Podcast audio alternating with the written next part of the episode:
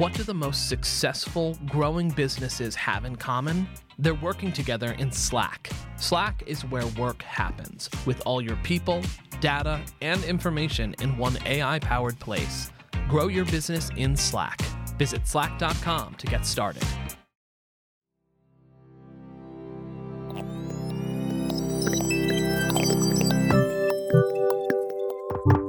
You're listening to What I Know. I'm Christine Lagorio Chafkin. Today, we have a fresh episode of our segment called What I Don't Know. For our bonus episode this week, we're testing out a new format by asking the opposite of what I know. So we're calling it What I Don't Know. I'm asking founders something that they've had to do for their jobs that is just not what they're best at. And I'm asking them what it's taught them. Today, Shivani Siroya, the co founder and CEO of Tala, an app based lender for the unbanked with 6 million customers, talks about her relationship with being the face of her company. You're a growing business, which means you need every spare hour you can find. That's why the most successful, growing businesses are working together in Slack. Slack is where work happens, with all your people, data, and information in one AI powered place. Start a call instantly in huddles and ditch cumbersome calendar invites. Or build an automation with Workflow Builder to take routine tasks off your plate. No coding required. Grow your business in Slack. Visit slack.com to get started. And all the publicity that comes with it. So it's interesting. It's like it's both my it's both my least favorite thing, but also the thing I do a lot. But I know why. So it's like public speaking. So this very thing that we are doing at this moment. at time, I actually think that maybe because I don't like doing it, I end up being more myself. I think you are very good at it for the record. Uh, it it definitely made me uncomfortable mainly because I just am so focused on the problem. And I love I love collaborating with our team or even talking to people about what we're doing. But the idea of packaging it and saying it in a particular manner um, just never felt authentic. And so, as much as our team has tried to script me um, in public speaking, they're like, well, we're going to give you this briefing and you'll probably go off script. But at the end of the day, it's like when I go off script, that's when I start to feel more like power in it. And I think I can make more connection. And so in those early days of Tala, um, I actually started doing publicity probably in 2012 or 2013, even before we had, you know, kind of done the pivot and relaunched, because I was just sharing the idea.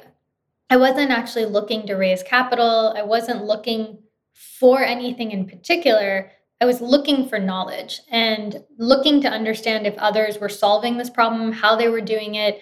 And so, what I love is feedback. And so, part of public speaking for me is really around okay, did it resonate? Did I connect with someone?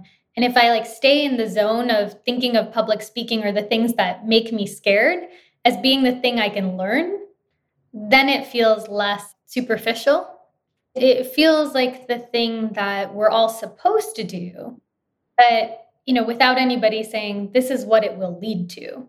And so, if I connect to the what can I get out of this um, and why it matters, then it feels a little less like, oh, this is just something that everyone's supposed to do.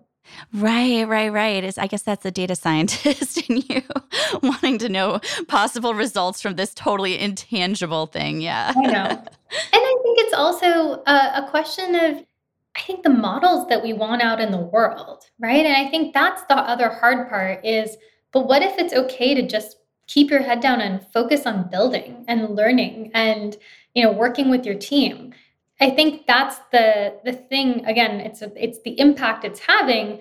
But I I love when I get to meet other women that haven't actually done the social media aspects or don't do a ton of public speaking, but have these massive companies that they've created, and you've never heard of them.